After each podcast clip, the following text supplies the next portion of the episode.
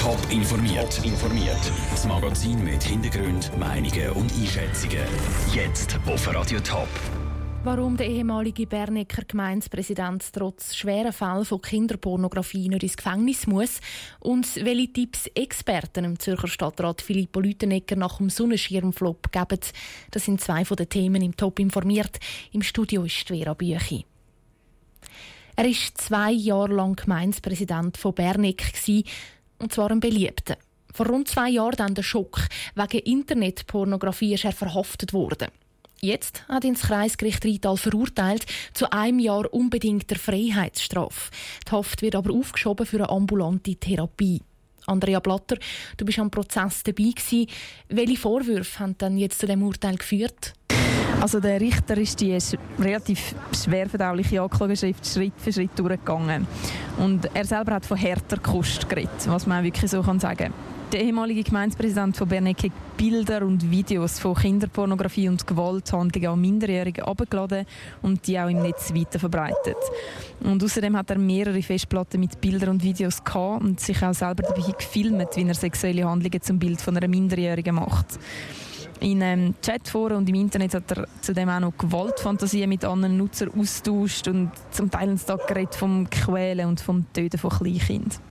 Wie hat dann der Anklagte reagiert, wo ihm all diese Daten so nochmal vorgehalten worden sind? Also der Anklagte hat im Vorfeld vom Prozess ja schon alles zugegeben, darum ist es heute auch nur ein abgekürztes Verfahren gewesen. Und während der Verhandlung selber hat er eigentlich nur die Fragen vom Richter beantwortet und das relativ einsilbig. Ähm, dann hat er aber noch ein Schlusswort gemacht und dort hat er gesagt, wenn er könnte, dann würde er das Ganze ungeschehen machen und man hat seiner Stimme gehört, dass er der Tränen näher ist.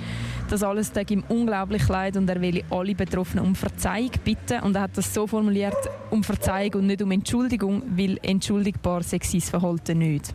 Danke Andrea Blatter direkt aus dem Kreisgericht Rheintal. Das Urteil ist rechtskräftig. Offen ist aber noch, wie lange der ehemalige Bernicker Gemeindepräsident in der ambulanten Therapie muss bleiben nach acht Jahren im Bundesrat tritt die Burghalter im Herbst zurück. Und die Nachfolgeregelung bei der FDP die geht in die heiße Phase. Nur noch bis am Freitag können die Kantonalparteien ihre Kandidaten ins Rennen schicken schon klar ist, der Designer Ignazio Cassis, der Genfer Pierre Modet und die Wattländerin Isabelle Moret wollen sich bewerben. Aber könnte es bis zum Freitag noch die ein oder andere Überraschung geben?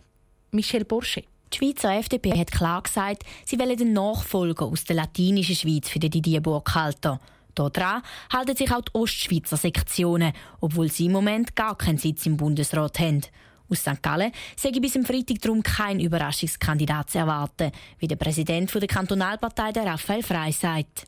Für uns ist nachvollziehbar, dass jetzt Latiner-Person dran das heisst Weltschweiz oder Tessin. Für uns ist aber auch ganz wichtig, dass bei einer nächsten Vakanz eine Ostschweizer Person zum Zug kommt, dass die Ostschweiz auch wieder im Bundesrat vertreten ist. Und da rede ich insbesondere von der nördlichen Ostschweiz. Auch für den Politologen Ivan Rickenbacher ist klar, dass es bis zum Freitag keinen offiziellen Kandidat aus der Ostschweiz mehr gibt.